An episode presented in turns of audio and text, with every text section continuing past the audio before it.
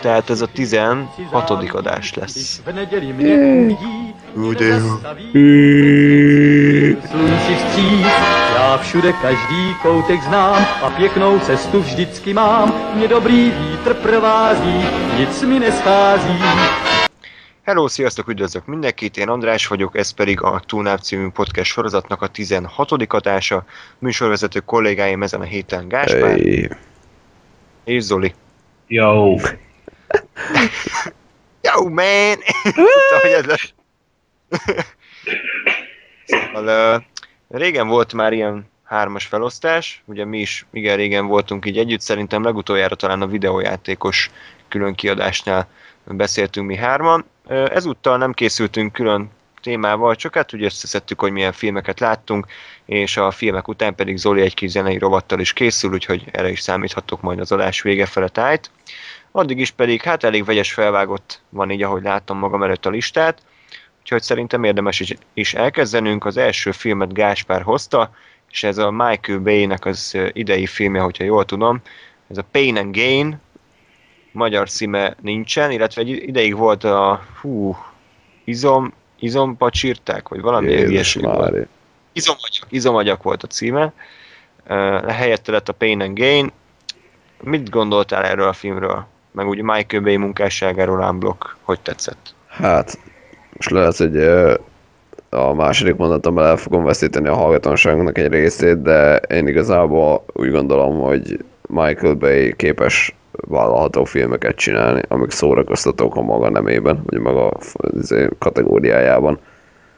Lásd mondjuk a Transformers 1, vagy a, a Sziget, a hát a nagyon maga, nagyon nyálas módján talán az Armageddon is.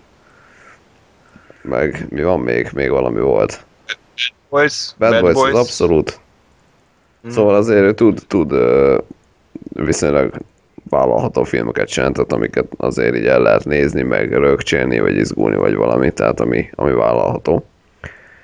És ugye tudva, hogy a, a a Pain and Game-be agyig kigyúrt uh, Drak és Mark Wahlberg lesz. Én valami ilyesmire számítottam, hogy, hogy azért ilyen nem kell komolyan venni. Kicsit ilyen bad boy-szerűségre, hogy csak nem zsaruk lesznek, nem feka zsaruk lesznek, jó, hanem hanem uh, ilyen kigyúrt állatok, és akkor mit tudom én, de ott majd lesz pózolás, meg, meg, uh, meg beszólás, meg mit tudom én, hasonlók. Na, ehhez képest a film az minden volt, csak ez nem.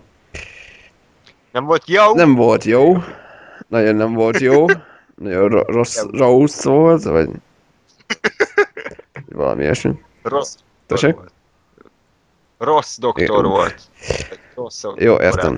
Igen. Értem, sajnos. Bocsánat. Ö, a legnagyobb probléma, ugye a film az arról szól, hogy valamikor a igaz történet alapján, hogy valamikor a 90-es években ilyen nagyon idióta, tényleg egy izomagyú, ilyen ö, gyúrós és fitnesses és ilyen hasonló szubkultúrában mozgó egyének elrabolnak embereket, illetve megpróbálják őket így meg úgy lenyúlni, pénzre szert tenni általuk, és ezt a történetet dolgozza fel a film, és ugye a már említett Drak az egyik főszereplő, illetve a fő főszereplő az a Mark Wahlberg, aki úgy ki van gyúrva, mint az állat. Nagyon viccesen néz ki. Eh, G.I. Joe belőle? Vagy Micsoda? Ilyen action man figura? Vagy G.I. Hát Joe belőle? körülbelül, de nem Aha. tudom, kicsit fu- furcsán néz ki.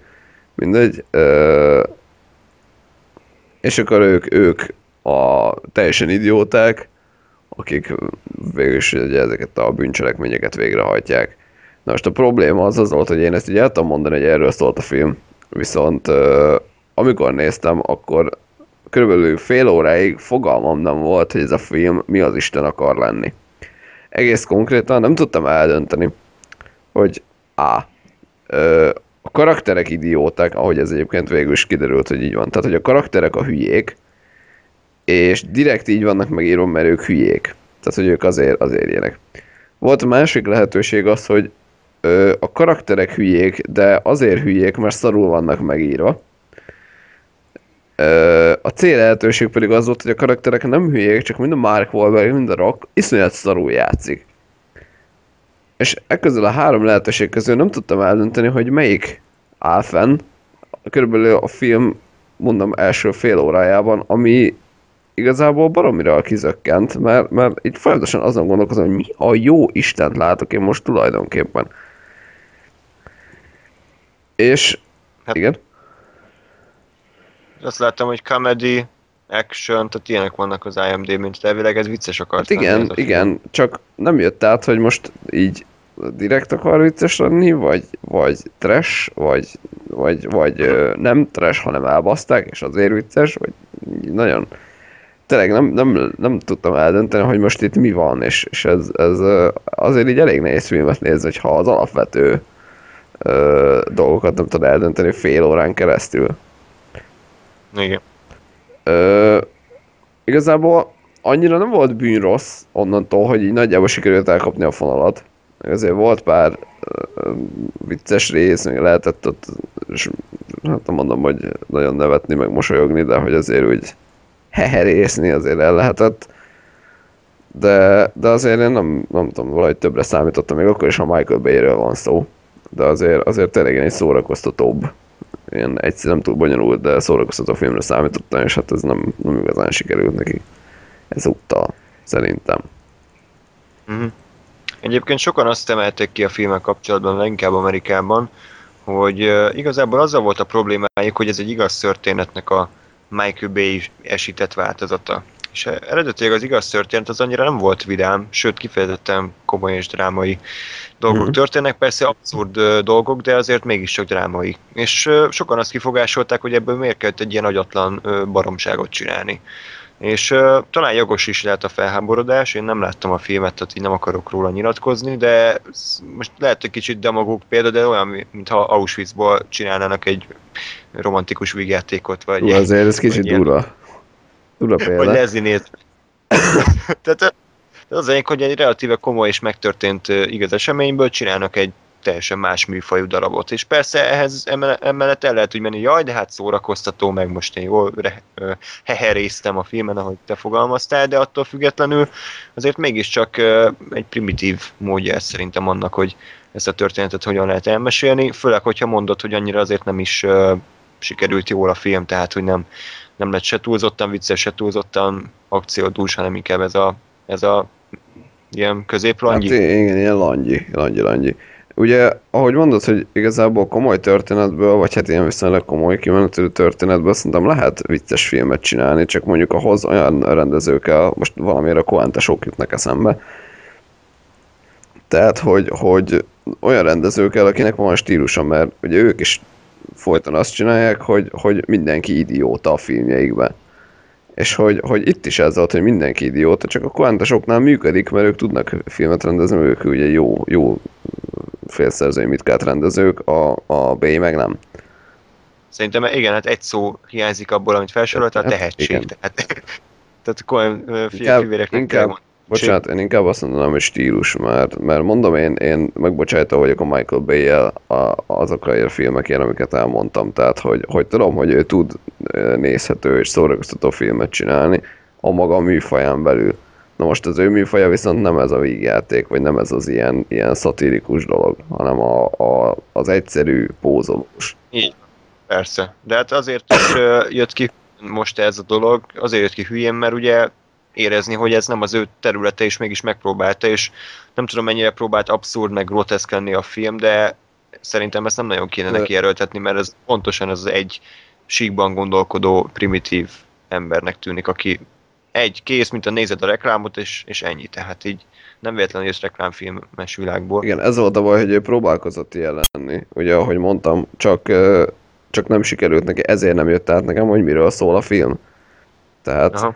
Ugye, ugye lehet iróniát, meg, meg ilyesmiket próbálgatni, meg csinálni, csak akkor azt úgy kell, hogy megértsd, hogy most iróniáról van szó.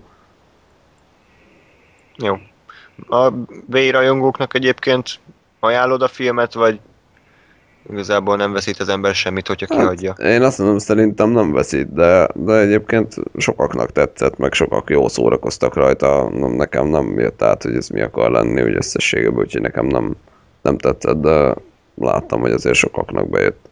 Úgyhogy Jó, valaki nagyon ráér, akkor esetleg. Következő filmet ö, Zoli hozta, az a címe, hogy The Garden of Words. Kérlek, Words. Azt mondtad? igen, igen, igen, igen. Jó, jó, Jó. jó, jó, jó, meg minden. Szóval, igen, tökéletesen felvezetem itt a filmet az ilyen hiphoperes beszéddel jó, meg hasonló, egyébként a film is full gettóban játszódik ember, na jó, nem, nem, nem, szóval. Ez egy ö, 45 perces anime film egyébként.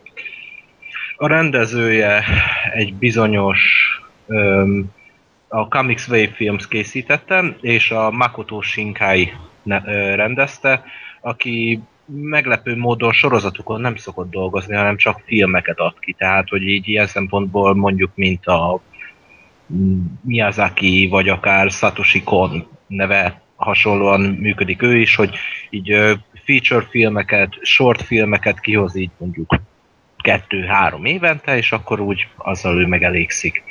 Öm, többnyire mindegyik filmjének van egy ilyen öm, felnőtt hangulata, eleve ezek szerintem nem olyan, mint mondjuk a korábban említett Miyazaki, hogy gyerekek is nézhetik, és felnőttek is. Ez egyértelműen a felnőtteknek szólnak az animék, nem arról van szó, hogy esetleg erőszakosak lennének, vagy, vagy olyan szexi jelenetek szerepelnének a film folyamán, hanem inkább úgy a témája és azok a gesztusok, amiket a karakterek adnak egymásnak. Na most a Garden of Words is ilyen, amiben egy, a, a, főszereplője, két főszereplője van, az egyik egy fiú, aki cipőket akar készíteni, ez az álma, a másik pedig egy 27 éves tanár.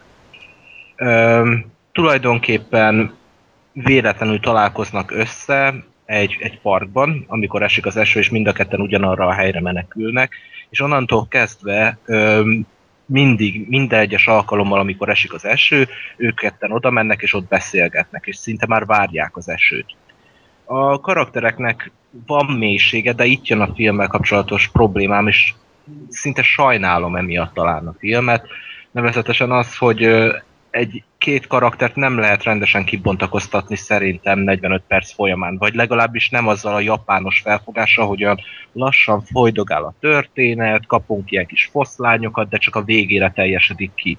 Na most egy ilyen filmben viszont ez pont, hogy hátrány, mert hogy lassú, és mire elérnénk a tetőpontot ö, narratíva szempontjából, addigra egyszerűen nem tudunk együtt érezni még annyira a karakterekkel. Tehát én, én ö, mire végre úgy lettem volna, hogy akkor látom a motivációkat, megértem valamelyest a személyiségüket, és hogy a rendező mit akart velük elérni, illetve a, a film szimbolikáját tekintve is, addigra véget ér, és, és emiatt picit olyan hirtelennek tűnik a zárása. Tehát ö, mindenképpen szerintem sokkal jobb lett volna a film, hogyha mondjuk kibővítik akár csak egy negyed órával, tehát hogy meglegyen egy ilyen egyórás alkotás, de így 45 percben nagyon nehéz, és, és sajnos ezt, ezt az akadályt nem is ö, ugorja át az alkotó. Attól függetlenül egyszer ajánlom, hogy megnézzétek, mert ö, tényleg így az emberi kapcsolatokat és azokat a ilyen finom gesztusokat ö, testbeszéd szempontjából, vagy akár csak a, az olyan beszélgetések, amik, köz, amik folyamán szavak sem hangzanak el, azokat a film nagyon jól bemutatja, csak ne várjatok egy olyan világ megváltó alkotást. Ezt tudnám róla mondani így. Jó. Röviden. Sajnos tényleg de csak azt tudnám ismételgetni, hogy háromnegyed órában ezt, ezt, ezt nem lehet rendesen megalkotni. De attól függetlenül öm, tényleg szerethető karakterek, jó történet, csak nem több, mint a mi. Úgyhogy ha mondjuk pontozni kéne, nem tudom, így hatost adnék rá. Mm. Tudom is én. Akkor ez ilyen majdnem, majdnem jó. Majdnem jó, igen. Jó, hát a következő majdnem jó film, az a Jack Reacher. Ajjaj, Majdnem végignéztük Majdnem. film. inkább csak nem. Kb. a feléig Hát, hogy jutottunk. nagyjából igen. Ö, Tom Cruise krimi film, egy ö, Lee Child nevű írónak a novellájából készült, illetve regényeiből készült. Elvileg ez egy ez a Jack Reacher figurája, ez egy valami 190 centi ö, kigyúrt, kopasz, nagy Hát darab mint állat. Tom Cruise. Igen, tehát így pont az ellentétjét sikerült ö, így castingolni. Ö, Nem is tudom, hogy egyébként miért kezdtük el nézni a filmet, lehet, hogy az én saram egyébként, hogy én ajánlottam, Szerintem de közös megegyezés volt. Igen, hogy így gondoltuk, hogy megnézzük, mert hát ha jó. Nem. Hát nem. Tehát nem, nem lett igazunk, és olyan szinten nem, hogy egyrészt engem rohadtul nem érdekelt a film, tehát egyáltalán nem érdekelt a sztori meg, hogy mi történik. Nem azzal van, azzal van a baj, hogy krimi, hanem egész egyszerűen olyan szarú volt megírva szerintem, hogy így tényleg totálisan érdektelen karakterek ültek, vagy álltak és beszélgettek, tehát kb. ennyi volt Meg a a felénél ki lehetett talán. Tehát, bár nem láttuk a végét, tehát nem, nem győzöttük Igen, meg igen. a saját véleményünkről, de szerintem elég, eléggé kitalálható, hogy mi a vége, és mi, mit fog történni, vagy mi történt valójában. Ami meg megint csak nem túl jó. Ilyenkor meg ugye marad a, marad a rendezés, mint mentővár, ami hát nem túlzottan volt erőteljes szerintem. Maradott a színészi játék, ami hát Tom Cruise-ről, az Tom Cruise, tehát szétműtött arccal ült, és semmi, ennyi volt a kb. az egész szerepe. Egyébként utána néztem az Oblivion-t, szintén nem jutottam vele sokáig, maximum fél óráig, de ott valamivel vállalhatóban nézett ki, nem tudom, ott több pénz volt rá, vagy valami, tehát ott Hát az egy kicsit, Ember- kicsit ott volt, nem tudom, történet is meg, tehát ezért ez úgy egy Jaj. hangyafasznyval vállalható film, mint az. Viszont volt egy jelenet, ami, ami, miatt most, ami miatt most megemlékezünk erről, úgyhogy kérlek Gáspár, próbáld meg valahogy átadni ezt az életérzést, hogy a miközben néztük, és ami történt, és ez, hogy ez így hogy, hogy hogyan Nem történhetett fog, nem fog szerintem? sikerülni, hát ezt a fél meddig nem is emlékszem rá, hogy mi történt. De azt tudom, hogy egy ominózus fürdőszobában verekedő jelenetről van szó, ami ugye alapvetően ez a Jack Reacher, ez egy hát magát komolyan venni akaró vagy próbáló film, tehát azt, hogy most nem sikerült neki, az egy dolog, de hogy, hogy az volt a cél, hogy ez egy komoly, komoly krimi film, vagy komoly akciófilm legyen. De ehhez képest van egy gyakorlatilag ilyen Leslie Nielsen szintű verekedés egy fürdőszobában, mert nem tudom pontosan mik történnek, de, de effektíve ilyen Leslie Nielsen hangulat van az egészben, és így néztem, hogy ezt így, így mi, mi, eh, eh, eh, eh, eh, eh. Tehát ez volt a reakcióm a film nézése közben, mert egyszerűen fogalmam nincs, hogy ezt így komolyan gondolták, vagy hogy az, az így, hogy, és mi.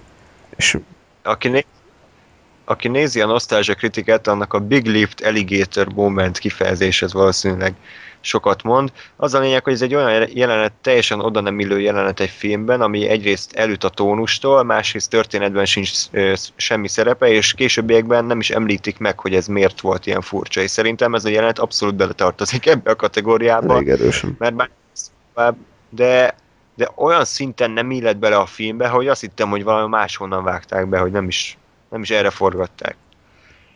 És uh, még annyit említsünk meg, hogy iszonyatosan szarok voltak a párbeszédek szerintem, tehát uh, ilyen nagyon kemény beszólások voltak, de közben meg sik szar volt az egész, vagy nem tudom, hogy ezt most paródiának szánták, vagy sem, és szerintem ugyanaz a helyzet lehet, mint a PNG-nél, csak itt még rosszabb, hogy lehet, hogy ez a film egy ilyen ironikus krimi akart lenni, hogy így, hogy ilyen direkt sablonos, meg direkt vannak ilyen kemény beszólások, amik direkt szarok, meg volt az a jelenet is, amiről beszéltünk, de közben meg, meg egyáltalán nem jött át ez, hogy ez vicces akar lenni, vagy bármi, emiatt meg marad szimplán egy, egy gagyi akciófilm krimi, aminek igazából se füle, se farka, és mi szerintem nem döntöttük rosszul, mert abba hagytuk, mert egyszerűen semmi nem motivált arra, hogy tovább nézem. Hát Én például. engem sem, és azóta sem. Tehát így, így itt, itt ücsörög a laptopon, de, de így ez a... há, Nem. Nem. Nem. Werner Herzog alakítja az egyik főgonosz szerepét, ki tudja miért, Nem tehát tudom, így, éppen hogy, mi, hogy mi van, hogy új német új hullámot akar elkezdeni, és arra gyűjt pénzt, hogy mi a szar van itt, hogy most hogy, hogy vállalhat el ilyet. Ugye ő Hát, hogy- egy, azoknak mondom, akik esetleg nincsenek annyira tisztában vele, ő egy német új hullámos rendező, aki azért így em, elég nagy, tehát a, a, a stílus korszakon belül egy elég, eléggé ismert és eléggé fontos figura. és totál elmebeteg Hát egyébként. az, az már más kérdés, de Sztori, sztorikat olvastál le róla, de pont, pont ma volt róla szó, hogy ilyen, nem tudom, őserdőbe forgattak a, nem is tudom melyik filmet, és hajót kellett átvinni a hegyen. De erről szól a film, hogy át kell húzni egy hajót egy hegyen, és ezt így effektíven megcsináltat az emberekkel, hogy akkor azt így most ezt a hajót így át kéne vinni a hegyen, ott emberek meghaltak már. igen.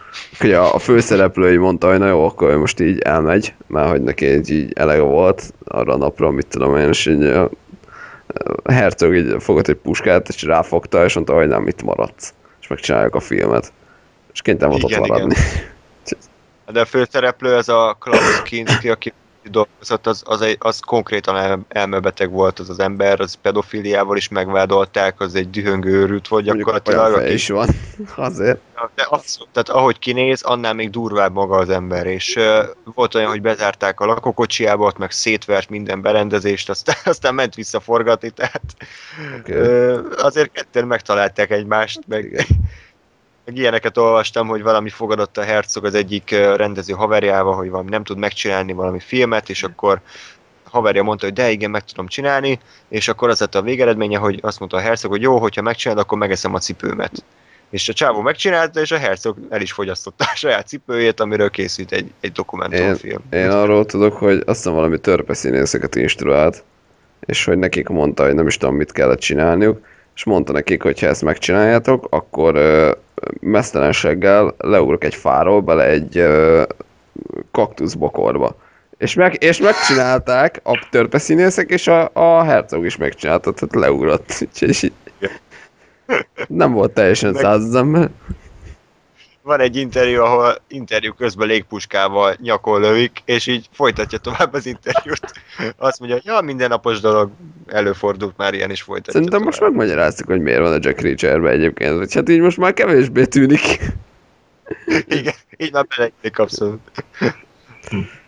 No, mehetünk is tovább. Irdatlan lendülettel haladunk. Srácok, nagyon büszke vagyok mindenkire. Nem is tudom hirtelen, hogy most éppen mit válasszak. Hogyha már ilyen mindfuck filmeknél tartunk, akkor a pokoljárást tudnám említeni, ami Zoli szerencsé Zoli ajánlatával néztem meg. Mi az eredeti címe, vagy mi az? Calvary, ugye?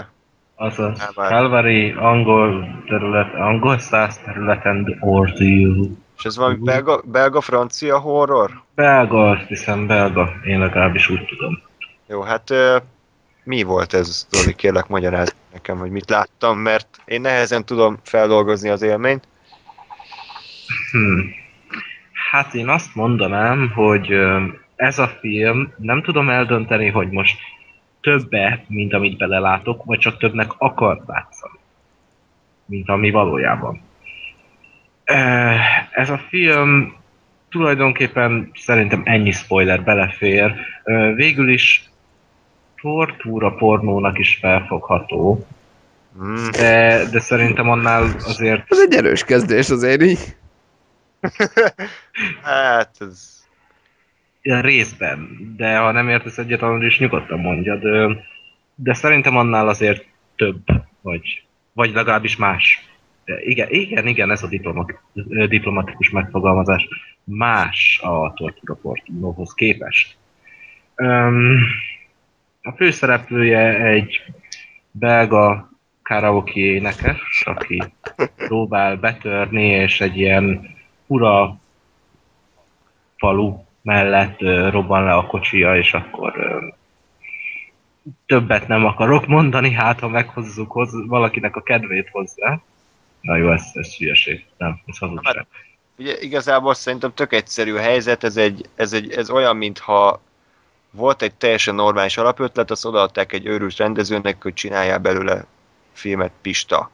Tehát ez olyan, mintha mit tudom én, David Lynch rendezne egy Transformers filmet, vagy, vagy, vagy Woody Allen, tehát hogy így alapötlet, van egy alapötlet, és akkor a, a hogy hívják, Megaton, vagy Megatron, meg a Optimus elkezdenek ilyen zsidó problémákról beszélgetni, meg hogy Igen, pont ez jutott eszembe, hogy a, a, a zsidó Optimus Prime leül és ilyen, ilyen az életbölcsességeket oszt meg a Bumblebee-vel.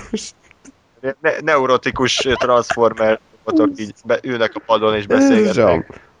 hogy itt szerintem kb. ugyanez a helyzet, hogy egy, egy ilyen tipikus horror történet, hogy a főszereplőben valami galibába keveredik, van egy őrült, aki őt kínozza, aztán ennyi nem tett. Nagyjából ez a lényeg, szerintem. Igen. És akkor ez, ez az egész egy olyan tálalásban van ö, nekünk így idehányva, hogy így egyszerűen olyan dolgok történnek a filmben, ami, ami, aminek semmi értelme nincsen, vagy ha van értelme, akkor is ez a, ez a mi van? Miért? Tehát ez, ez, egy, ez egy őrült európai művészfilm, ami egyébként horror egyben. Tehát én, én ezt így fogalmaztam meg magamban.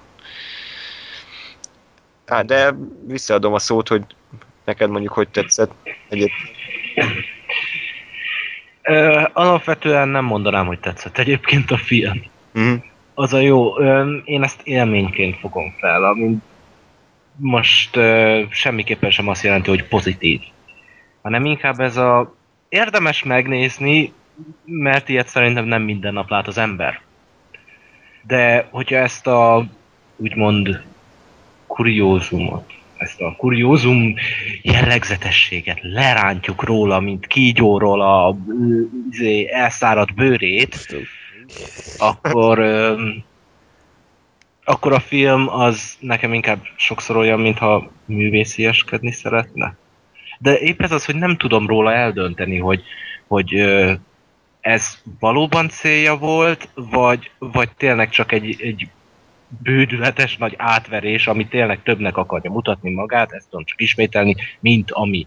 Tehát a film az vannak benne olyan jelenetek, több is, ami, ami zseniális, akár kamera szempontból, akár úgy az egésznek az atmoszféráját tekintve, elég, hogyha Andrisnak annyit mondok, hogy amikor a kamera forog a végén már, Igen. Az is Ja, behagyta. ja. Nem, nem, csak felidéztem magam előtt a jelenetet. Már- úgyhogy- Ja, Mármint akkor, amikor néztem. vagy, vagy a táncos jelenet, mindannyiunk kedvenc táncos jelenete. Igen, igen. Vannak Tehát pillanatai. vannak pillanatok, de, de én, én, én nekem onnantól kezdve, hogy úgymond megtörtént a konfliktus, a fő konfliktus, mert jó, persze már az az elején megtörténik, így nem tudom, 30 perc után, vagy fogalmam sincs. De hogy amikor így, így túl, úgymond túl van a krízisen, vagy, vagy legalábbis a, a krízis utolsó állomása megkezdődött, jó, akkor, öm, akkor, akkor onnantól kezdve mondom azt a filmre, hogy lehet, hogy művészet, de lehet, hogy művészieskedéset, tök mindegy. Igen, egyébként a, szerintem nagyjából én is ugyanezt gondolom a filmről. Én nem bántam meg, hogy megnéztem egyébként, egyszer jó volt, de a végén, amikor vége lett, én csak így néztem, hogy oké, okay, mi volt ez? És ennek mi értelme volt, mert nem volt félelmetes, nem volt kifejezetten sokkoló, inkább néha így nézem, hogy jó, kicsit lassú, történhetne már valami, aztán történik valami olyasmi, amire nem számítottam, ott vakartam a fejem, akkor megint ment tovább a film, és így, igazából így elment vele az idő, érdemes megnézni, szerintem akik szeretik a kicsit egyéni felfogású, hát horror, thriller műfajú filmeket, de egyébként hát ez ilyen érdekes kísérletnek fognám fel, azért annyira nem, nem maradt emlékezetes, tényleg csak egy-két jelenet, viszont azok, azok ténylegesen egyediek, hogy úgy mondjam. Hm. Igen. Talán így is lehet fogalmazni róla. No, ö, mehetünk tovább szerintetek? Abszolút. Igen. Jó. Következő film pedig a Primer, ami egy indie időutazós skifi, és ezt már régóta meg akartak meg akartuk nézni Gáspárra, mert hallottuk róla, hogy így az időutazós filmek közül talán az egyik etalonnak számítható, pontosan amiatt, mert ha nem is egy tudós írta a filmet, de mindenképpen azért nagy szakértője ennek a témának, és egyébként ez a csávó, aki a főszereplőt is alakította meg, ugye ő a író-rendezője a filmnek, ő a Looperben is közreműködött, egyébként jó haverok a, annak a rendező írójával, aztán együtt így megdumálták, hogy milyen legyen a Looperben az időutazás, tehát azért ért hozzá az ember, és akkor ő készítette ezt a primert kb. hát egy 15 ezer, 20 ezer dollárból, tehát nagyon alacsony összegből, és hát kíváncsiak voltunk, hogy ez mégis hogyan mutat így a képernyőn, hogy ugye nyilván nem kell nagy látványt várni, meg nem vissza a jövőbe, meg nem, mit tudom, időgép, tehát nagy effektek, hanem egy szimpla kis történet, amiben egyébként van időutazás. És az ilyen történetek, hogyha mással nem, akkor a csavarosságukkal tudják ugye a nézőt valamiféleképpen megfogni, és mi is arra számítottunk, hogy ez most egy nagyon összetett, nagyon komoly, és nagyon hát ilyen agysejteket megmozgató film lesz, és el is ment vele ez a 80 perc, körülbelül a játékidő. Gáspár, neked mi lett a végén a, a verdikt a Hát, kapcsolatban? Ugye, ahogy mondtad, hogy amit én tudtam róla, az elég az, hogy nagyon az volt bereklámoz, hogy ez úristen kb. minden idők legbonyolultabb időutazós filmje, senki nem érti, nem tud összerakni, hetekig gubbasztasz sírva és sarokban, hogy megértsd akár csak egyetlen pillanatát is. És így, így mentem neki, és hát ehhez képest azért szerintem annyira nem volt túl bonyolítva ez az egész. Tehát nem mondom nyilván, hogy nem, hogy értettem minden egyes másodpercét, meg hogy ne lehetne róla nagyon bonyolult uh, ilyen ábrákat készíteni, hogy most akkor ki, mikor, hova utazik vissza, kivel találkozik, ki, kivel, hogyan, merre, milyen interakcióban van, de alapvetően szerintem érthető volt. Tehát nem, nem éreztem azt a film megnézése után, hogy mi van, mi a fasz történik, mi, ki, ho, mi, what? És most, ha, ha, ha, tudnék jó angol akcentust utánozni, akkor most tudnám utánozni David Tennantot, amit Dr. Who-ként azt mondja, hogy what? De nem tudom. Úgyhogy ezt most így képzeljük ide. What? What? What? What? What? What? What? Szóval ennyi. Tehát nem volt rossz a filmünk, sőt, tehát kellően, kellemesen csavaros volt a történet, azért figyelni kellett, hogy most éppen ki kicsoda, meg hol vannak, meg hogyan működik. Az volt a jó, hogy így nem állt le a film megmagyarázni, hogy most ez egy időgép. Most így megyünk vissza, most itt vagyunk, hanem ment a film, és így fogt fel. Tehát, hogy, hogy ez tetszett egyébként, hogy feltételezte, hogy azért te már, hogyha megnézed ezt a filmet, akkor láttál már időutazós filmet, és vagy valamennyire azért tisztában vagy ilyen alapvető ö, időutazós teóriákkal, hogy, hogy akkor mégis hogy, hogy működnek ezek, meg ilyen paradoxonok vannak, milyen elméletek, stb. És mondom, ez nekem nagyon tetszett, hogy nem babusgatott annyira a film, hogy most így elmesélte, hogy jó van kisfiam, most épp ez történik. Hanem, hanem ment a maga sodrán, és akkor vagy, vagy tudtad követni, vagy nem. Mondom, én nekem nagyjából sikerült. Úgyhogy ennyi körülbelül. De jó volt egyébként érdemes megnézni, tényleg ilyen időutazós témában azért elég, elég komoly. Pláne aki tényleg szereti ezt a, az indi, indi felfogást, hogy nem az van, hogy effekt halmaz, meg, meg robbanás, meg mit tudom én, hanem az, hogy történet van, és akkor elmondjuk, hogy, hogy ki kicsoda, vagy hogy mi. Na, ezt most megint meg azt mondtam. Szerintem értjük. Jó, hát én is egyébként nagyjából így gondolom, rendben volt a film, ténylegesen respect, respect, hogy ugye ezt így összehozták, meg tényleg jól meg volt írva, színészi játékkal se volt különösebb gond szerintem. Úgy rendben volt a film. Nekem az eleje az elég lassú volt egyébként, az első 15 percen azért szenvedtem rendesen, amikor még semmi nem történt. Ott azért nagyon ilyen home videó szaga volt ennek az egésznek, és nem is értettem, hogy ebből mi, mi fog majd kikeveredni. De aztán, hogy beindult a történet, úgy, úgy engem is elkapott a film lendülete, aztán a végéig ez nagyjából ki is tartott. Azért nem árt figyelni, tehát nem lehet kikapcsolt adja teljesen agyhalott zombi módjára nézni a filmet, mert akkor ténylegesen le, le tud maradni az ember, aztán, hogyha nem ért semmit, akkor felidegesíti magát, vagy kikapcsolja, vagy szimplán csak nem érti, hogy mi van. Tehát én azt mondom, hogy persze nem egy atomfizika, de azért nem árt, hogyha odafigyel az ember, és akkor, és akkor végig ugye szinten tudja tartani a figyelmét, akkor utána azért alapvetően egy élvezhető alkotásról van szó. Nos, Igen. mi legyen ezek után? Legyen Dragon Ball? Azt mondjátok? Ah, Köszönjük. Tessék, Dragon Ballosan válaszoltam. Igen? Nem. Hát nem abban üvöltöznek állandóan? Ja, nem tudom, te nézted. De, ez, ez ilyen költői kérdés. Ja, jó. Na, szóval... Um, ja, jöhet az. Azt hiszem. Akkor jöjjön a Dragon Ball. Mit kell erről tudni? Most nem így minden Dragon Ball részről lesz szó, csak kifejezetten. nyilván, nyilván, nyilván. Uh, Akira Toriyama, ő az, aki ugye rajzolta annó a mangát.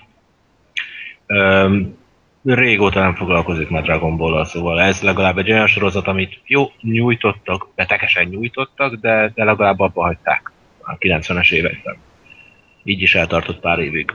Ha tévednék, nyilván majd a hallgatók kiavítanak kommentekben, vagy fogalmam sincs. Na, szóval, öm, az a lényeg, hogy öm, miután a Dragon Ball Z lement, utána készült még egy Dragon Ball GT néven egy sorozat, de abban pár ilyen dizájnon, meg karakteren kívül Akira Toriyama-nak semmi köze nem volt hozzá. Tehát, hogy abból nem volt manga, nem volt képregény, csak az anime ment, és, és éppen ezért nem, nem tartják kanonnak amúgy azt a rajongók.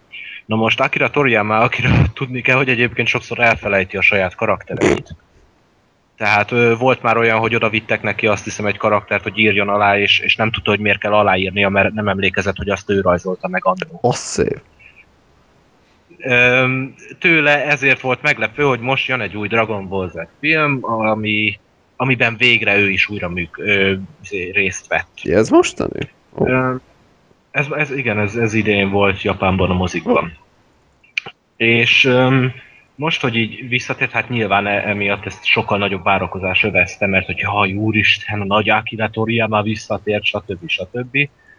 Öm, és, és hát Japánban mondom sem kell, borzalmasan nagy siker volt, azt hiszem, de ez lehet, hogy csak pletyka, de ö, olyan nagy siker volt, hogy ebből sorozatot akarnak most majd csinálni, egy új sorozatot, amiben Akira Toriyama megint csak ő lesz az alkotó, író, rajzoló, tök mindegy.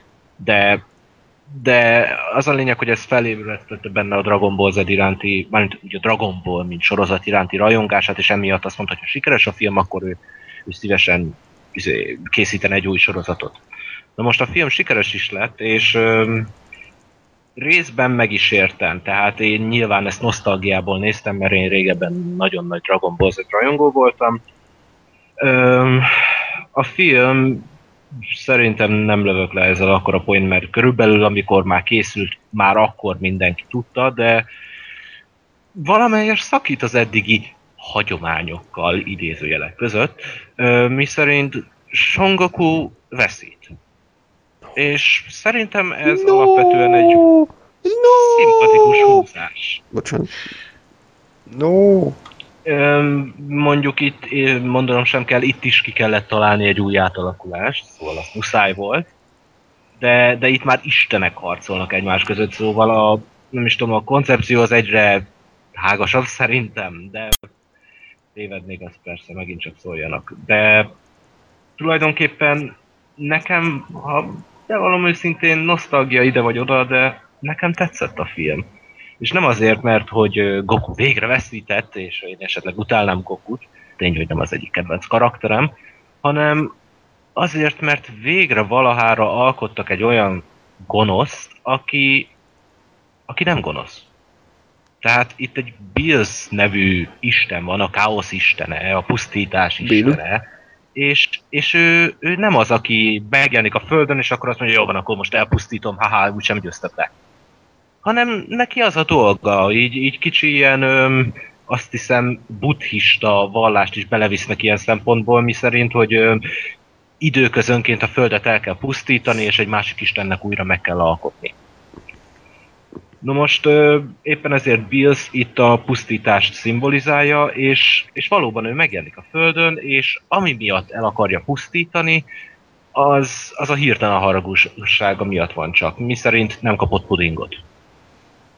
Tehát öm, ő nem egy olyan karakter, aki, aki gonosz lenne, hanem inkább öm, hirtelen haragú, és, és tekintve, hogy tisztában van hatalmával, éppen ezért veszélyesnek is fogható fel, de, de mondanom sem kell, a végén nyilvánvalóan nem pusztítja el a Földet, mert hogy látja, hogy milyen, milyen fontos dolgok történnek itt, tehát még az ilyen tanulság is megvolt benne, de Volt de minden karakterfejlődés. esetre emiatt a karakter... Mi, mond, Volt karakterfejlődés és szerelmi dráma?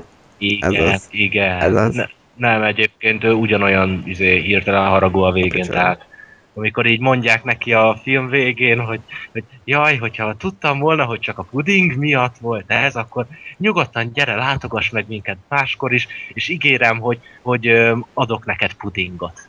De, de hogy akkor muszáj lesz megenned az egészet. És akkor ő meg így annyit mond csak, hogy ha nem iszlik, akkor úgyis elpusztítom a földet. És nevet mindenki. Ha, ha, ha, ha. Jó.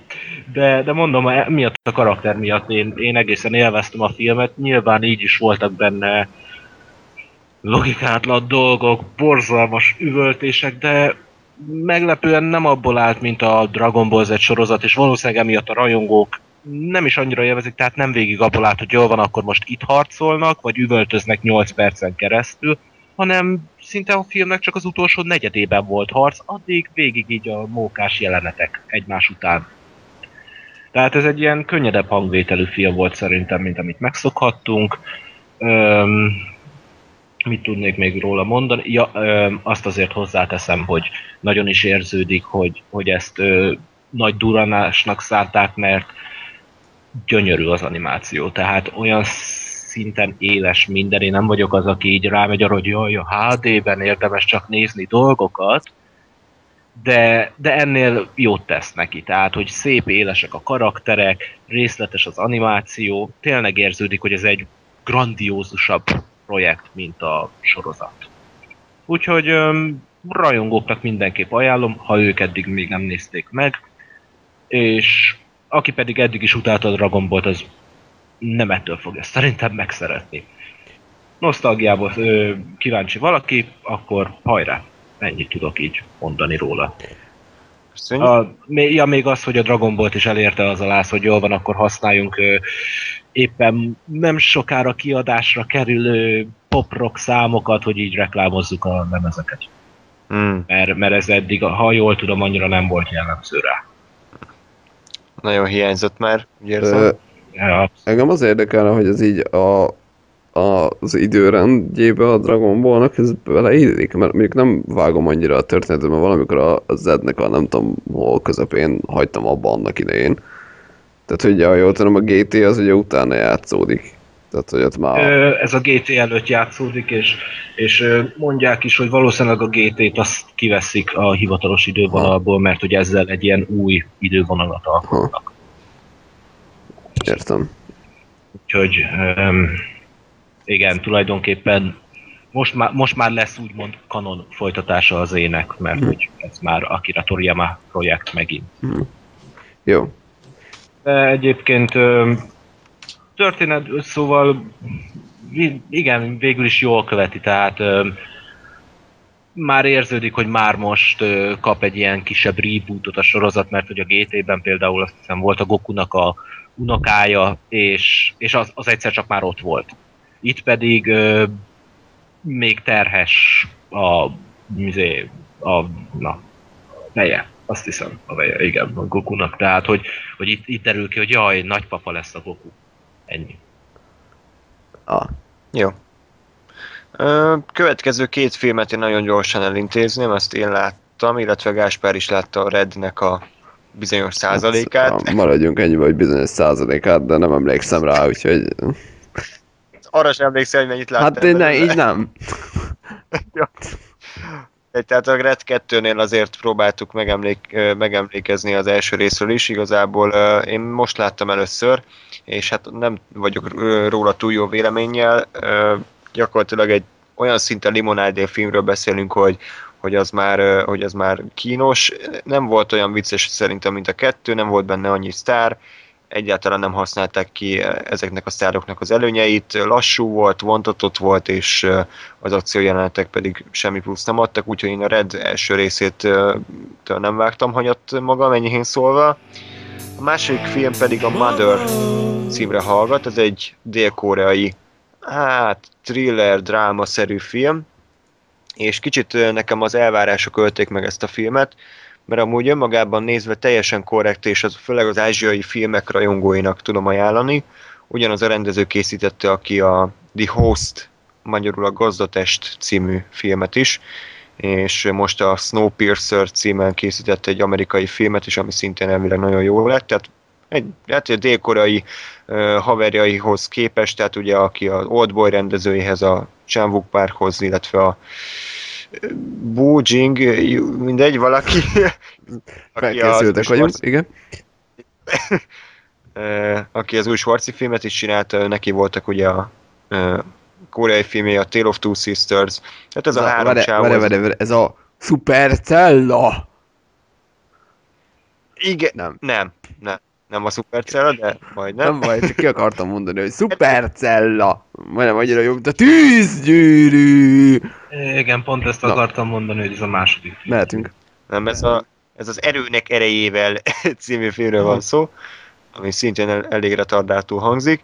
Szóval ez a három korai rendező most ez a 40 éves korosztályba tartozik, és ugye közülük az egyikük készítette ezt a Mother-t. Ajánlanám azoknak, akik szeretik ezeket a fajta filmeket.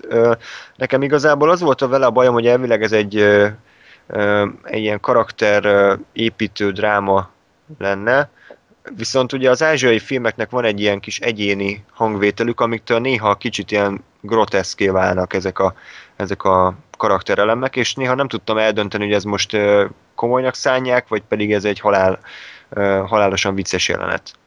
Tehát lehet, hogy ez az én hibám, én, én, én nem vagyok annyira rákapva ezekre az ázsiai drámákra, persze vannak nyilván jók is, de nekem ez, ez volt furcsa ennél a Mothernél, hogy ténylegesen néha olyan színészi játék volt, hogy inkább ilyen bohóc, ripacs szinten, miközben teljesen drámai volt a jelenet.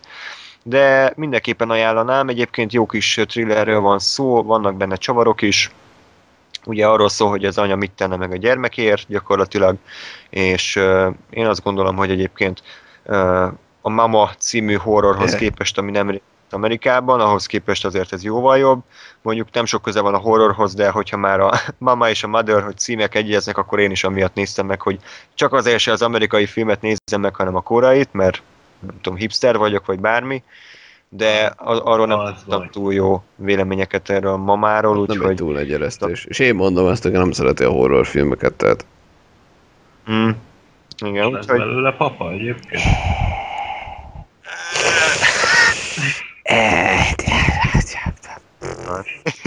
Mondjuk. Úgyhogy én ezt ennyi is volt, Mother-t egyébként ajánlom, a Redet nem.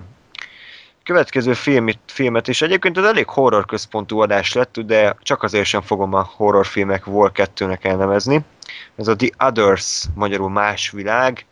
Ez egy spanyol film, viszont Nicole Kidman a főszereplője, és uh, Angliában játszódik, hogy teljes legyen a káosz. Tegyük hozzá, hogy Nicole Kidman Ausztrál. Így van, egy ausztrál játszik egy angol nőt egy spanyol filmben. Király! Köszönöm, hogy erre próbált. Igen. Tehát ez egy multikulti, és uh, én már kétszer láttam, Zoli, és te is láttad már párszor. Igen, igen, már én.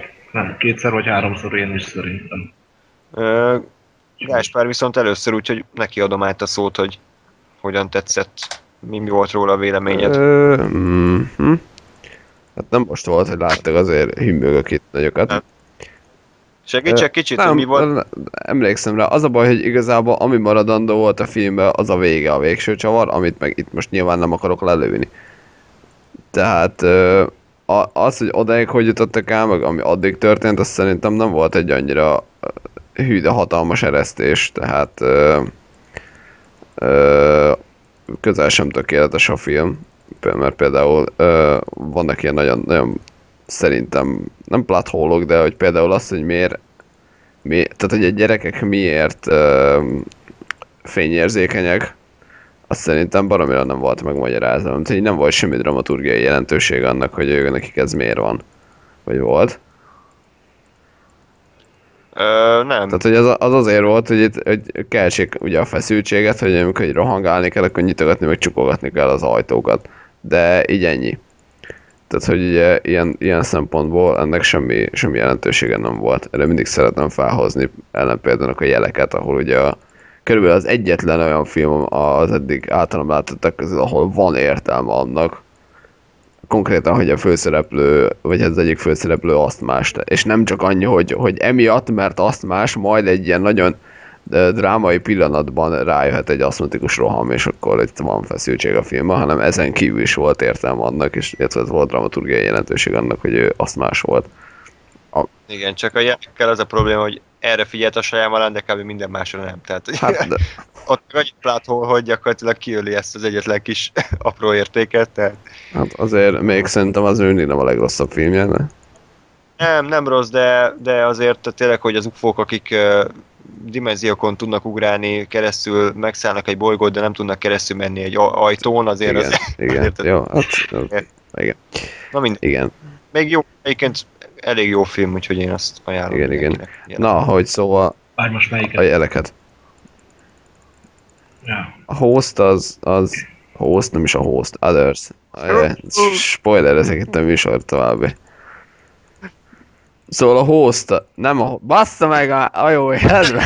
Nagyon, Se beszélünk a hostról. de a rohadt muszáj. De nagyon elkapott már Stephanie Meyer, sajnálom. Ő, ő vele kelek és fekszem, vagy hogy szokták ezt mondani. Igen, a Twilight a párnád alatt van a Twilight könyvben. Ó, persze, hát hogy nagy Robert Pattinson izéim vannak. Ö, poszter van a, az ágyam felett, és mindig arra nyáladzva alszom a 4D-s Te jó poszter, vagy. kiló. Vagy... hát, minden kiló, amit akarsz. Tehát szóval, Tér- várjál, most koncentrálok. Az Others, csak már nem tudom, mit akartam mondani.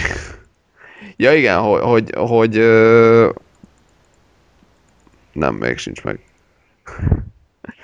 Hát, hogy a dramaturgiai Igen, jelentőség. igen, tehát hogy ezen... Ö, tehát, hogy vannak benne lyukak, meg vannak benne ilyen meg nem magyarázott dolgok, illetve olyan dolgok, amik, amik engem zavartak így utólag, hogy, hogy az így nem tudom, hogy miért van ott, meg hogy került oda, meg mi, de igazából ez a végső csavar, ez, ez, ez nekem egy nagyon nagy, nagyon ütő csavar volt, és tényleg olyan, amire nem számítottam, ami hát most nagy pofája leszek, de azért mostanában egyre ritkábban fordul elő, hogy, hogy nem is az, hogy nem lepődöm meg, mert nyilván azért mit tudom én, ha kiderül, hogy a, a nem tudom, ki a gyilkos, akiről nem számítottam, vagy akire nem gondoltam, akkor azt mondom, hogy áh, ő volt a gyilkos.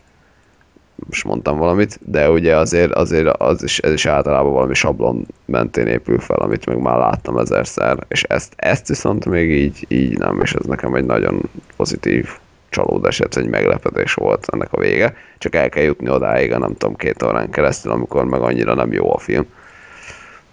Hát, nincs ez a baj, szerintem hogy korrekt film volt, kísértett házas film, nincsenek benne nagy darabolások, pár ijesztés van, inkább feeling, nem igazán tudnék belekötni, tehát ez, a- ez a visszafogott kis, kis kísértett horror, tehát igazából Igen. nem egy nem egy nagy dolog, de azért, azért nagyon szépen meg van csinálva, visszafogott, nincsenek benne baromságok, megvan a misztérium benne. Ebben van az Eccleston, megint 30 másodpercig. I- igen, igen, ebben van, ebben van, igen.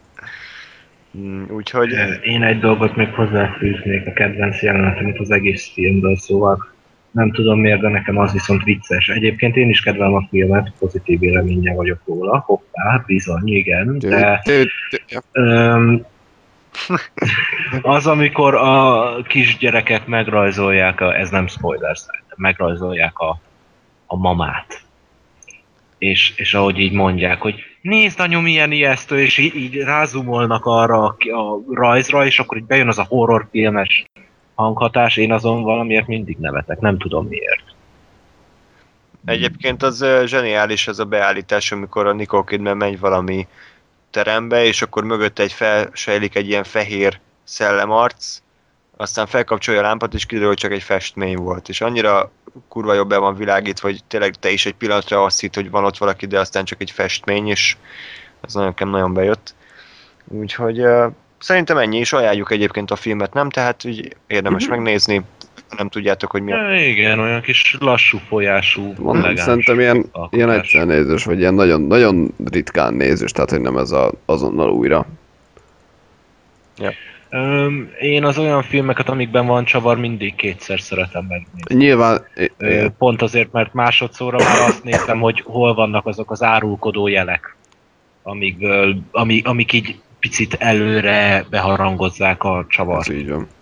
Csak mondom, hogy azért így annyira, meg szerintem ezen kívül a, a, az első fel a filmnek nem tartalmas, vagy nem tudom, én annyira nem szórakoztam jól rajta, vagy nem, vagy szó, ez szó, na, le.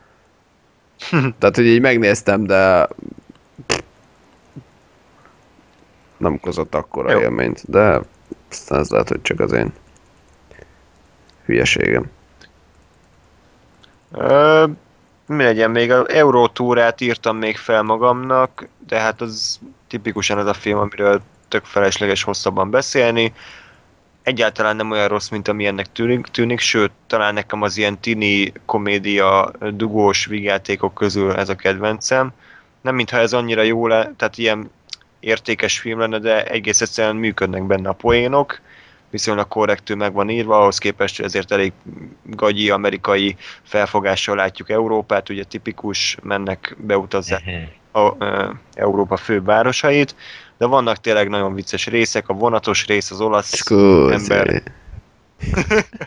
meg a, meg a mi volt az nudista strand, meg amikor Amsterdamban elmegy a, a, abba a szexbárba, meg ö, mi is volt még a szlovákiai rész, tehát hogy vannak tényleg ilyen emlékezetesebb poénok, egyszer meg lehet nézni, szigorúan eredeti nyelven egyébként, ott a szinkron az nagyon szar, és ö, körülbelül ennyit tudok róla mondani, a kultúrához hasonló film egyébként nekem annál talán még jobban, jobban is tetszik, úgyhogy Eurotúra, Euro Trip, mindenkinek ajánlom, aki szeretne másfél órára kikapcsolódni. Abszolút. Jó, Hmm. Következő film, az pedig a Dolog, uh, The Thing, 1982, John Carpenter, klasszikus film. Zolival már szerintem 2000 2000-szer láttuk, vagy lehet, hogy már több ezerszer is. De 2000 is német, több ezer. Matek szak. köszönjük. Van mit kivágni. Az, Szóval, ö, csak fogsz, mert lusta vagy. Jó van. na. Szóval ugye te látod először, és itt is kicsit az elvárásokat talán rosszul lőttük be. Minden esetre kíváncsi, vagyok, hogy hogy tetszett a, a, do- a A dolog. dolog. Hát pedig egy emlékeim szerint egyébként... Ja, jó, már tudom, tudom mire mondtam annól, hogy nem tetszett, igen. De... Igen. E, pff, jó. Hát nem, alapvetően tetszett igazából, tehát egy jó, jó kis, még főleg most a, az effektek meg a bábok rémlenek, hogy azok, azok hogy néztek ki, meg hogy voltak megcsinálva, hogy én imádom az ilyen nem tudom, 60-as, 70-es, 80-as évekbeli sminkeket, maszkokat, speciális effekteket, mert szerintem iszonyatosan zseniálisak, hogy tényleg hogyan, hogyan tudnak mindenféle gumi fejekkel, meg zöld taknyokkal, meg kék taknyokkal, meg mindenfélevel hasonlóan elérni dolgokat. De pff, jó volt. Most így eh, megint bajba vagyok, mert megint nem nagyon emlékszem rá. Kicsit, kicsit régen volt már igazából. De de jó volt szerintem, abszolút, abszolút időtálló, abszolút megállja a helyét, szerintem még ma is bőven. Úgyhogy ajánlott, ajánlott mindenképpen. Jó, hát Hát nyilván, nyilván, aki nem annyira nyitott, az ilyen, ö, pont amit mondtam, ezekre a régebbi ö, trükkökre, az na, fej, fejre fog állni.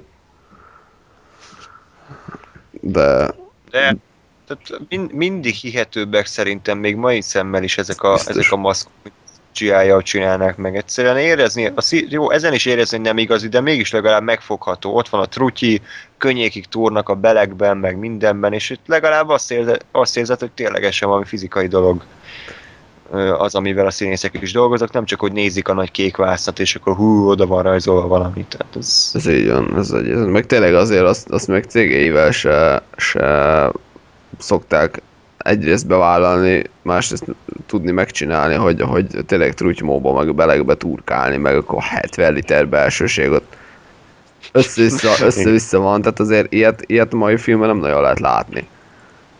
Itt meg ugye a régiekben meg simán megcsinálják, ja, ja. és, és ez is szerintem tök jó dolog. Zoli, neked? Hogy tetsz? Én nagyon szeretem a dolgot. Én nekem részben azért is tetszik még, mert szerintem úgy, ha bár több műsoron keresztül mondtam már, hogy én szeretem a 80-as évek horrorfilmjeit, de ez szerintem, nem is tudom, sokkal ki- kilóg a 80-as évek horror felhozatala szempontjából. Szerintem, tehát, hogy, hogy ez, ez nem annyira campy, persze van benne az a, a, maga a dolog, ami mai fejjel valóban úgy, úgy ö, hihető, abszolút, de esetleg bizonyos emberek nem úgy reagálnak rá, ahogy kéne, tehát hogy inkább nevetnek, és emiatt sajnos mondanom kell, hogy bizonyos személyeknek lehet, hogy kempinek tűnik. De, de szerintem a filmben nem azon van a hangsúly, hogy a szörny megjelenik, és akkor á, sikítsunk, rohanjunk, ja, itt a szörny, mit tudom én.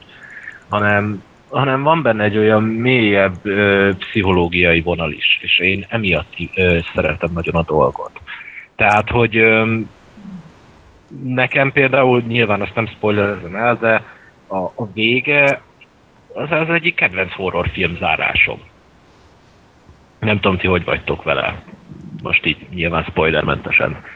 Ja, ja, ja. Én próbálom felidézni, hogy mi a vége, de egyelőre nem sikerül. Pedig arról beszél Ö, is. Most akkor Szóval fogja be a fülét ez, aki nem látta a filmet. egy pillanat, egy pillanat, nem egyszerűbb, hogy esetleg leírom Skype-on keresztül, hogy beugorj, addig mondja nyugodtan. Nem, figyelj, most igazából annyira Ez klasszikusról van szó. Most nem, nem ezen fognak szerintem felnégyenni bennünket. Tehát ugye az a lényeg, hogy legyezik a szörnyet, és akkor a végén ott ülnek kint a néger meg a Kurt Russell, és akkor beszélgetnek, hogy na most mi legyen. És akkor nem tudják megmondani, hogy mi legyen, nem, bíz, nem bíznak egymásban teljes mértékben, és akkor így ülnek. És vége van a filmnek. Tehát így kb. Ja, ennyi. tényleg, aha. De az, az, a szörnyet De legyőzték, nekem- tehát hogy az, az, az fix, hogy, hogy meghalt, nem?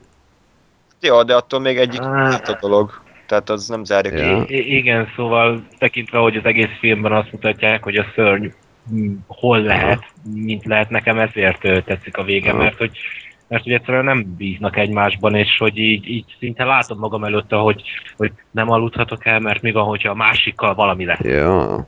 És, és nekem emiatt tetszik. Hogy, hogy ez a bizalmatlanság, hogy az elején a, a, nem azt mondom, hogy ja, izé, keverre barátom kapcsolatokból, de hogy egy ilyen bensőségesebb viszony hogyan így hullik darabjaira, és a végén már tényleg senki nem bízik senkiben, Ha. és, és mindenkire ferdeszemmel néz. Nekem emiatt tetszik. Ah, Szerintem nekem ez, A- nekem ez a annyira nem jött át így első nézésre, azt hiszem. Hogy, hogy itt ennyire bizalmatlanság van, nem tudom, én szerintem elfogadtam azt, hogy jó, megölték a szörnyet, csókolom, mehetünk haza.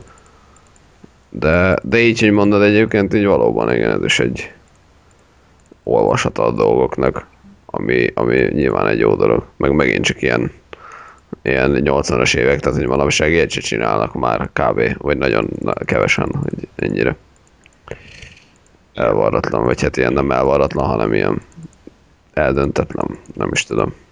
Véget hagynak a dolgoknak.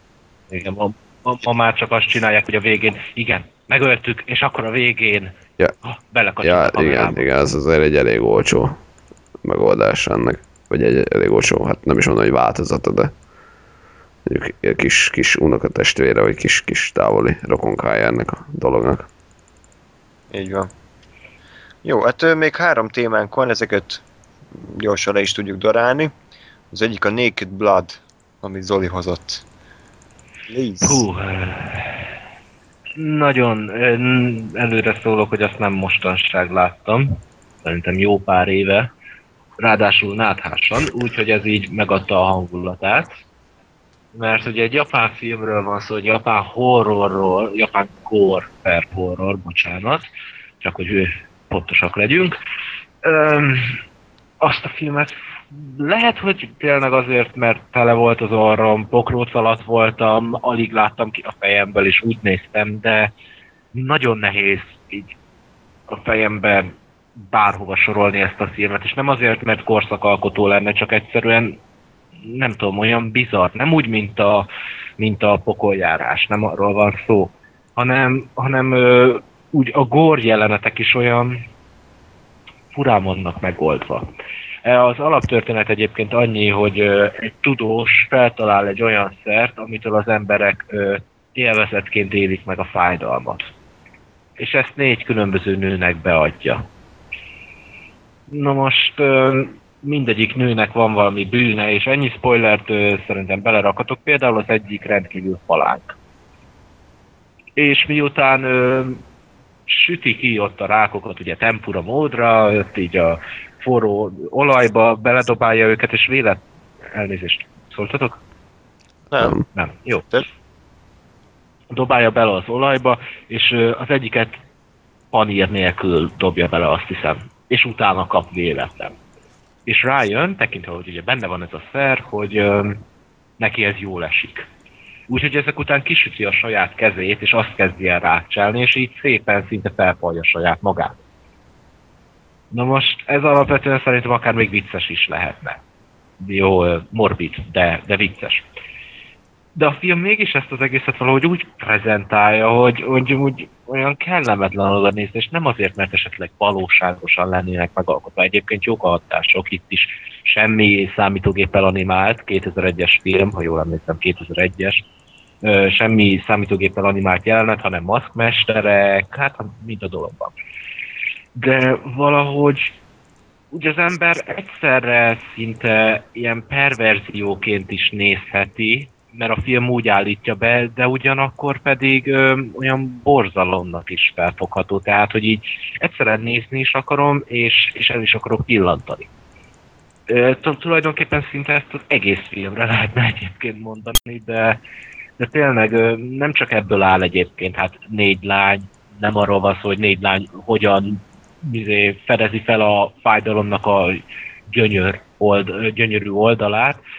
Van benne egy másik történet is a, a negyedik lányról, amit viszont nem tudok hova, egyszerűen azt nem értem, nem tudom értelmezni, hogy akkor ő most miért csinálta azt, amit, mi volt az a szoba, amiben ücsörgött, úgy, hogy egy kaktusz nézett ilyen ö, Oculus Rift jellegű eszközzel. Tehát van benne egy ilyen tipikus japános vonal is, hogy, hogy mélyebb, valamelyest, vagy legalábbis ö, ilyen rögtön ö, ilyen ö, azzal a kis lassú történetük, lassabb történeteikkel prezentálva ez az egész. Öm, De mi, mindenképp, ez is ugyanúgy, mint a pokoljárás élmény, de azért öm, azért pozitívabb. Tehát, hogy e- erre, ez, ez szerintem érdemes megnézni mindenképp. Már ha csak azért is, hogy esetleg később meg tudjuk beszélni, vagy, vagy, vagy kommentek, hasonló. Így. Jó, király. Úgyhogy Köszönjük. Naked Blood, akkor továbbra is. És a Freaks and Geeks című sorozatot, ami tizenakárhány részből állt, az egy évad Egy van évad, így belőle? van. Tehát ugye azt láttad, úgyhogy uh Mhm. kíváncsi vagyok, hogy hogy tetszett, mert ez a Apatow, Seth Rogen társaság, ugye? Tehát ez nagyjából Így van, az a- nekik egy nagyon korai, vagy hát egy viszonylag korábbi ö, sorozata.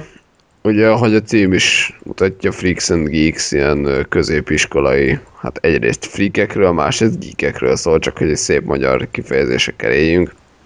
Tehát ugye a, a, a freakek azok a, azok az ilyen drogos, lógós, nem tudom, kicsit buta, vagy legalábbis lusta az egész iskolát komolyan nem vevő arcok, míg ugye a geekek azok, a, azok az ilyen kocka, kockák, tehát az éltanulók, a, a, az ilyen, hát még nem computer nördök, de, de de ilyen képregények, meg Dungeons and Dragons, meg hasonlókkal foglalkozó arcok. És hát alapvetően róluk szól a, a sorozat, egészen konkrétan kettő, hát kvázi csoportra, vagy főszereplő körre lehet őket felosztani. Nyilván az egyik a Freaks, a másik pedig a Geeks. A, a, hát úgymond belépés vagy azonosulási pontot a, a Linda Cardellini által játszott, meg nem tudom, hogy, meg nem mondom, hogy hívják a főszereplő csajt, a karakter nevét. Na mindegy. Ö. És gondolkozom, de nem jut eszembe, hogy hogy hívták. Mindegy. Szóval ő, ő a, az egyik belépési pont, aki, aki egyébként egy ilyen éltanuló, kimondottan okos, tehát nagyon okos lány volt, aztán rájött egy ilyen, nem tudom, tini, tini megőrülés, és így elkezdett ezekkel a freakekkel lógni.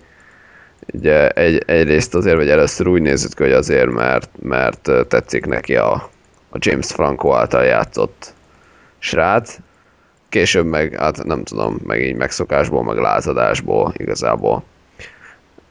Az ő öccse, a, pedig a, a geek csoportba tartozik, tehát ő a, a, ők a másik, másik belépési pont, vagy azonosulási pontja, pontja ilyenek az egész sorozatnak, Még meg három, három jó barát, tényleg ilyen kis, kis ö, szerencsétlenek, szemüveges ö, pedálok, akiket halára szivatnak mindig, meg megvernek, meg minden. Hasonló, ami kell. És hát gyakorlatilag ez az egész ilyen kis, kis élethelyzeteket mutat be, ilyen, ilyen mm, kevésbé túlbonyolult, tehát ilyen hétköznapinak mondható problémákat az ő életükkel kapcsolatban. Ami miatt érdemes nézni, az, az egyrészt a, a stílusa, mondjuk nem is tudom, a humor érzéke az egésznek, mert, mert ugye tényleg ez az Apatow féle ilyen nem is tudom, elég egyedi hangulat, az, az megvan itt is illetve azt, hogy ilyen mára eléggé ismert uh, sztárok baromi fiatalon megjelennek, és azon lehet ott sikongatni, hogy úristen, hogy nézett ki az ez, meg hogy nézett ki az az. Nem tudom, tíz évvel ezelőtt. Például ugye, amit mondtam már, James Franco, de itt van a, a ahogy mondtad, a Seth Rogen, itt van a, maga Linda Cardellini, a, akkor a, a, a, jajjaj. Jason C- Segel, Segel, illetve feltűnik a, nem tudom, a Rashida Jones is, illetve még egy Rahedli színész, aki most természetesen nem jutnak eszembe, mert már ezt, ezt is összekeverem a Doctor Who-val, mint mindent, ami ugyanezt csinál, mindegy. Um, igen, és, és igazából egy ilyen laza, könnyed, könnyed sorozat, ami egyébként félig meddig a, hát nem is mondom, hogy a veszte, de a, a hátulütője is az egésznek, mert mert néhány helyen nekem nagyon nem voltak e, világosak például a karakterek, karakternek a motiváció, konkrétan a fő, főszereplő lánynak, aki, akiről ugye tudjuk, hogy okos, tudjuk, hogy egyébként e, az, a, tehát a, a, az okos körbe tartozott, és akkor itt teljesen random váltott át ezekre a freakekre, és gyakorlatilag a sorozat 90%-ában azt látjuk, hogy neki, ő nem érzi jól magát velük, vagy hát így, így nem mondja ki, de hogy így látszik rajta, hogy, hogy hát ő így azért nem igazán ért velük egyet, meg nem igazán tud velük mit kezdeni, de mégis ott lóg velük, és ez engem nagyon zavart, hogy, hogy, hogy miért. Miért volt ez. De, de ez lehet, hogy csak az én. Köszönöm az ásítást. Vagy Micsoda? nem ásított bele valaki? ja, Ne, ne. ja, jó. Akkor bocsánat. Na mindegy. Uh, szóval szerintem érdemes megnézni, mert nagyon jó kis... Én, ja, ja, hát jó, a lényeget hagyom ám ki. Ami miatt érdemes nézni, hogy iszonyat 80-as évek hangulata van. Konkrétan 80-ban játszódik. És az ember, aki mondjuk, mint én, ez iránt az időszak iránt valamennyire is nyitott, vagy rajong érte, vagy szereti, sikongatni fog ilyen fél mondatok után, hogy egyébként pont, pont azt hiszem a a Think például, mint a feljönne, hogy így egyébként most mutatták be a mozikba, láttad? És akkor én itt, itt sikongattam meg, hogy kijött az új Rása album, meg, meg ilyen félmondat, hogy és ezt olyan valaki mondja neked, aki élőben hallotta Hendrixet, és én az éneknél is sikítottam, tehát konkrétan tényleg, ha valaki, valaki szereti ezt a korszakot, akkor az ilyenekkel meg fog őrülni. Pardon. Ennyi. Tovább. Ha nincs kérdés. Jó. Ö, utolsó filmünk pedig a Vanília égbolt. Ez Tom Cruise főszereplésével készült 2001-es film, ami egyébként ugyanannak a rendezőnek az eredeti filmje, remake aki a Others-t is készítette, ez az Alejandro Amenabar névre hallgat. És... Alejandro, Alejandro. Tessék? Jó. Jó, haladjunk semmi, tovább. Semmi, dalolgattam. Szóval ugye ez a Nyis ki a szemet című film, ennek az amerikai változata. Én nem láttam az eredetit, gondolom Tise, de egyébként az hírlik, hogy ez egy nagyon-nagyon jó film, és szintén Penelope Cruz egyébként ugyanazt a szerepet alak- alakította ott, mint amit az amerikai változatban is játszik. Én úgy emlékeztem erre, hogy egy jó kis film, megvan benne ez a, ez a mi az álom, mi a valóság, thriller elemek, de ugyanakkor azért nem kell olyan halálosan komolyan venni. Nagyon jó kis jelenetek vannak a filmben, ami kifejezetten szerintem emlékezetesek, és érezni, hogy a Cameron Crowe rendezte, aki nagyon ilyen zenei, komoly zenei múltal rendelkezik, tehát ő zenei újságíró is volt, és azért, hogyha a filmjeire rá teszünk egy pillantást, akkor látszik, hogy ő nagyon szereti a, ugye a filmzenét, mindig maga össze, állítja össze, szereti ezt a, ő is ezek 80-as, 90-es évek rock, pop-rock slágereit használni. Ugye majdnem hírest ő rendezte, vagy a Jerry Maguire-t, vagy most persze nem jut eszembe több filmje, de az a lényeg, hogy, hogy azért ő inkább ezen a vonalon mozog, és a, tényleg a Pearl Jam filmet is ő rendezte, tehát az a lényeg, hogy gyakorlatilag a Vanilla égboltban rohadt sok az aláfestő ilyen, ilyen betétdal, tehát olyan elképesztő sok, hogy én, én nem, is, nem is értettem, hogy, hogy, hogy minek ennyi, és szerintem más filmben nagyon ritka, amikor tényleg szinte 30-40 másodpercenként váltják egymást a számok, és az a jó, hogy nem csak ez a nagyon pop irányzat, hanem van Radiohead is, van Sigur Rós is benne, tehát ténylegesen mi- mindig az adott jelenethez illő zenét választotta a csávó, és én abszolút ajánlani tudom a filmet, persze kicsit amerikai, de egyébként nem túlzottan ö, ö, hagyja a nézőt, hogy, hogy elmásszon kicsit agyilag. Persze elég ráérős a film, tehát több mint két óra, de például Tom Cruise elég örült, örült játszik ahhoz, hogy így, hogy így mondjuk szimpatizáljuk a karakterével, meg jó látni azt, hogy kicsit elengedi magát, nem ilyen Jack Reacher üzemmódban tolja Harca. ez- arca. Én szeretem ezt a filmet továbbra is, igazából nem tudok miből belekötni, nyilván az eredetihez képest, ha azt láttam, akkor azért húznám a szám, de így önmagában nézve, én azt gondolom, hogy a Vanilla Égbolt egy teljesen vállalható és jól működő thriller. A vége csavar az mondjuk az, az ilyen oké, okay, de igazából jól meg volt magyarázva, meg korábban is voltak rá utalások. Én szeretem az ilyet, amikor ugye visszagondolunk, és ja, hogy ez ezért volt. És ebben azért van egy pár ilyen, úgyhogy még egyszer mondom, Vanilla Égbolt szerintem egy, egy, egy tök jól működő kis film. Abszolút. Jó. Oké, okay. akkor Zajnak át is adnám a szót egy zenei rovat erejéig. Ö, mi, miket hoztál ma? Hát először is uh, hoztam a új Ministry albumot, eh, amiről igen, az a jó, hogy a hallgatók ezzel nincsenek tisztában, de ez szinte ilyen poén volt köztünk folyamatosan, hogy az új, újabb Ministry albumok mindig mennyire borzalmasak voltak.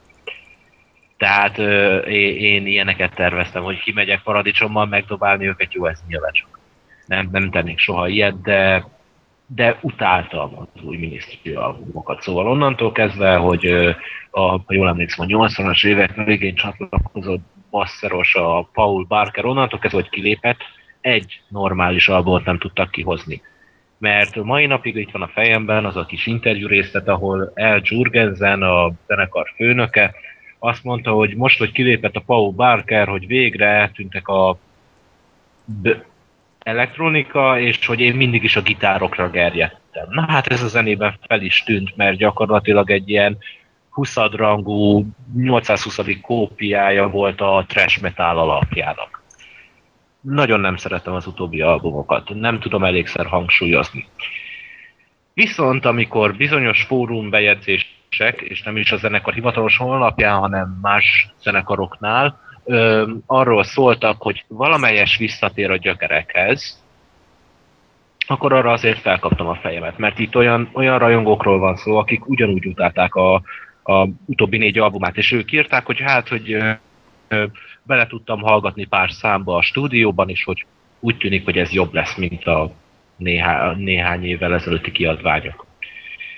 Ö, aztán kijöttek így az első infók, El Jurgensen is azt mondta, Paul Barker nem tért vissza nyilván, de El Jurgensen is azt mondta, hogy hát, hogy ö, úgy gondoltam, hogy csinálok egy klasszikus Ministry albumot, amiben van megint elektronika.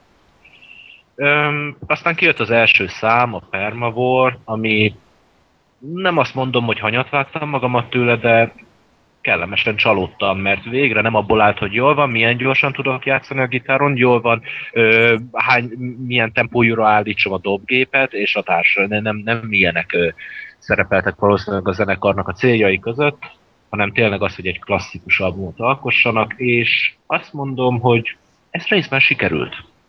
Nem hittem volna, hogy valaha azt fogom mondani, hogy tetszik egy minisztri album, de több, mint az album fele jó számokból áll. Némelyik olyan, mintha klasszikus 90-es években készült volna, mintha a klasszikus felállású 90-es években készült volna.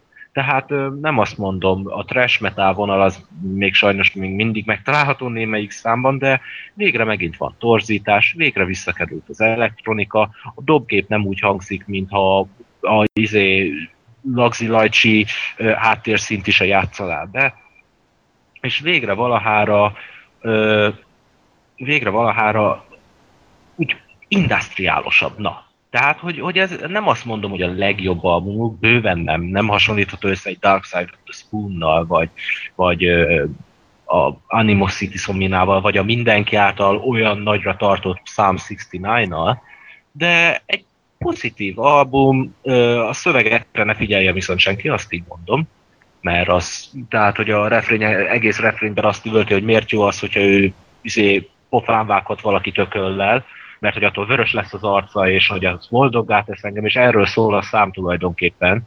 Tehát azért érződik, hogy El Jurgensen miket művelt magával az évek folyamán, és valószínűleg hány agysejtje pusztulhatott el ennek hatására, de zeneileg korrekt album. És még dallamok is vannak benne, ami megint csak során gondoltam volna, hogy minisztribe ez vissza fog térni. Úgyhogy aki esetleg szerette őket, vagy, vagy úgy a industrial metal vonalat bármennyire is kedveli, azoknak ajánlom ezt az albumot. Ne várja azt, hogy, hogy klasszikusokkal összehasonlítható, de, de mindenképpen egy, egy korrekt albumról van szó. Tehát ez lett volna az első. A második, amiről beszélnék, az egy kicsit populárisabb, az új MGMT album. Most az MGMT valószínűleg sokan ismerik néhány számukat, gondolok itt a Time to Pretendre, vagy a Electric Feel-re, vagy a, a Kids-re, amik euh, még Magyarországon is, igen, még Magyarországon is nyári slágerek voltak. Abszolút, de nyári slágerekről van szó azt a néhány számát mindenki imádta a zenekarnak, de valószínűleg az első albumnak a második felét, amin ezek számok szerepeltek, nem sokan hallgatták meg, mert ott azért nem egy olyan populárisabb hangzást hoztak létre a fiúk, hanem, hanem szinte 70-es évekbeli pszichedelikus rock előtt tisztelgés. A második album, én ezért is imádom a második albumukat, ott ők rájöttek, hogy tulajdonképpen elegük van azokból a popszámokból, amiket megírtak, és hogy mindenhol azt kell játszaniuk, úgyhogy a második albumon egy darab pop szerzeményt nem fognak ö, megalkotni. Ezt így kijelentették az album előtt, hozták is az ígéretet, be is tartották az ígéretet pontosabban. Ö, így, nekem az egyik ö, év, év albumai között ott volt annó, amikor kijött a top 10-ben mindenki. Mert ö, nem az, hogy megújította volna a műfajt, de egy, korrekt, minden tekintetben remekül összerakott pszichedelikus rock albumot kaptunk. Na most éppen ezért kíváncsi, azt mondanom sem kell, hogy ha bár a kritikusok szerették a második albumot, de eladások szempontjából nem volt olyan sikeres, mint az első.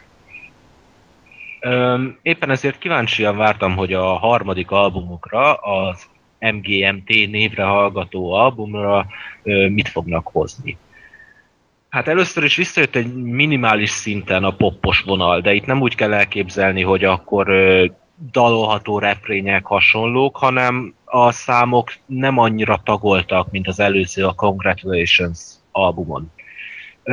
Végig tulajdonképpen szinte ilyen transzba ejtő számokról van szó, ami elindul egy adott ütemmel, és utána végig azt kitartják, közben nyilvánvalóan különböző rétegeket, különböző hangzásokat ráraknak, szintetizátor futamok, gitárprüntyögés, és alapvetően nyilván ének. Az albummal viszont pont ez a problémám, hogy vannak rajta nagyon eltalált számok, szó sincs róla, ilyen például a Mystery Disease, vagy a Good Sadness, ezek mind tökéletes számok, de viszont van rajta pár olyan, ami nekem valahogy nagyon nem tetszik. És ezért mondom, hogy ez a probléma vele, mert hogy tekintve, hogy az ember már az első mondjuk 20-30 másodpercben megismeri azt az ütemet, ami kitart a szám végéig. Éppen ezért, hogyha nem tetszik neki az alapütem, akkor valószínűleg a szám hátralévő része sem fogja meggyőzni az ellenkezőjéről. Ilyen például a klipnóta Your Life is a Lie, ami végig azt a 10 másodpercet ismételgeti, ami az első felében van a számnak. És az a szám nekem nagyon nem tetszik. És éppen ez a probléma vele, ahogy mondtam, hogy már az elején el lehet dönteni, hogy tetszeni fog-e, vagy sem. Attól függetlenül egy korrekt album, nem congratulations szint, de, de mindenképpen szimpatikus, hogy továbbra sem tértek vissza ö, ahhoz a pár számhoz így hangzásban, hanem tartják továbbra is ezt a pszichedelikus vonalat, ez, ez nekem legalábbis mindenképp szimpatikus. Ö, illetve hoztam még egy albumot, mert azt hiszem ezt így kivégeztem, ö, nevezetesen a ezt, ezt, ezt, ezt már több adás óta akartam mondani, a Youth Lagoon második albuma, a Wondrous Backhouse.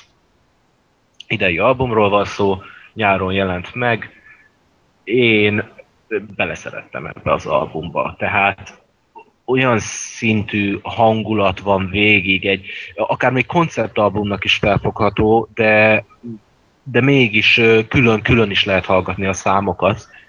Tehát nem arról van szó, hogy úgy tudod értékelni igazán, hogyha elején a végéig meghallgatod.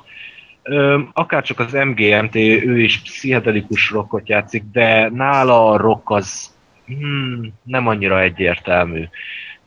Sokkal kísérletezőbb annál, időnként pedig meglepően popposabb. De ez az album tulajdonképpen olyan, hogy az első száma True Mind and Back, ami szerintem akár még a elme állapotáról is árulkodhat az alkotónak, mert egy emberről van szó.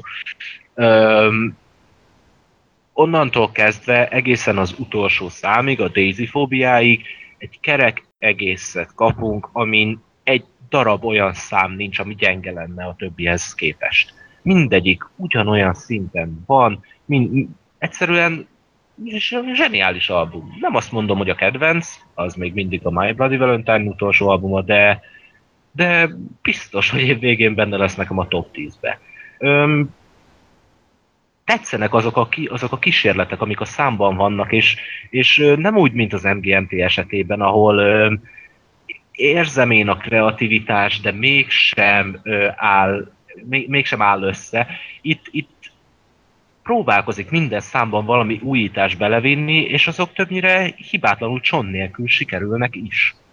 Öm, az albumon vannak ütemesebb számok, nyilván. Vannak elszállós számok, vannak belassult számok, vannak átvezetők, amik ambientnek is felfoghatóak. Tényleg, elejétől a végéig hibátlan munka. Úgyhogy ezt az albumot mindenkinek ajánlom, aki szereti a picit elvontabb zenéket, igen, az ha bár említettem, hogy vannak benne popos hatások, de, de azért inkább ö, olyan elmélkedő, fogalmazunk így, elmélkedő zene. Úgyhogy Youth Lagoon-tól a Wondrous Backhouse, hallgassa mindenki, ilyen egy, szerintem egy olyan album, ami, aminél tisztában vannak azzal, hogy mit akarnak kihozni, és azt, ahogy említettem korábban is, tökéletesen abszolválják is a feladatot. Ennyi azt hiszem most így a zenei rovat.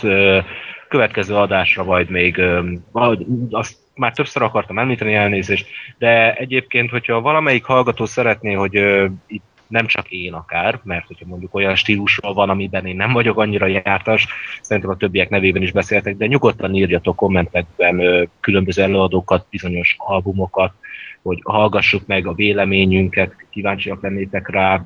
Remélem nem probléma, hogy ezt mondtam. Nem, nem, nem.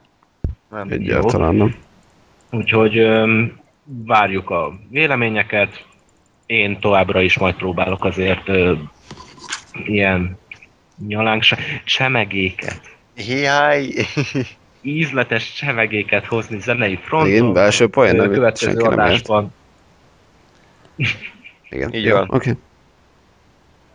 Ö, következő adásban nem tudom még, hogy miket fogok, de amit garantálok, hogy az új Mad Banana albumra majd kitérek, csak azt még nem hallgattam meg annyiszor, hogy korrekt véleményt tudjak róla mondani.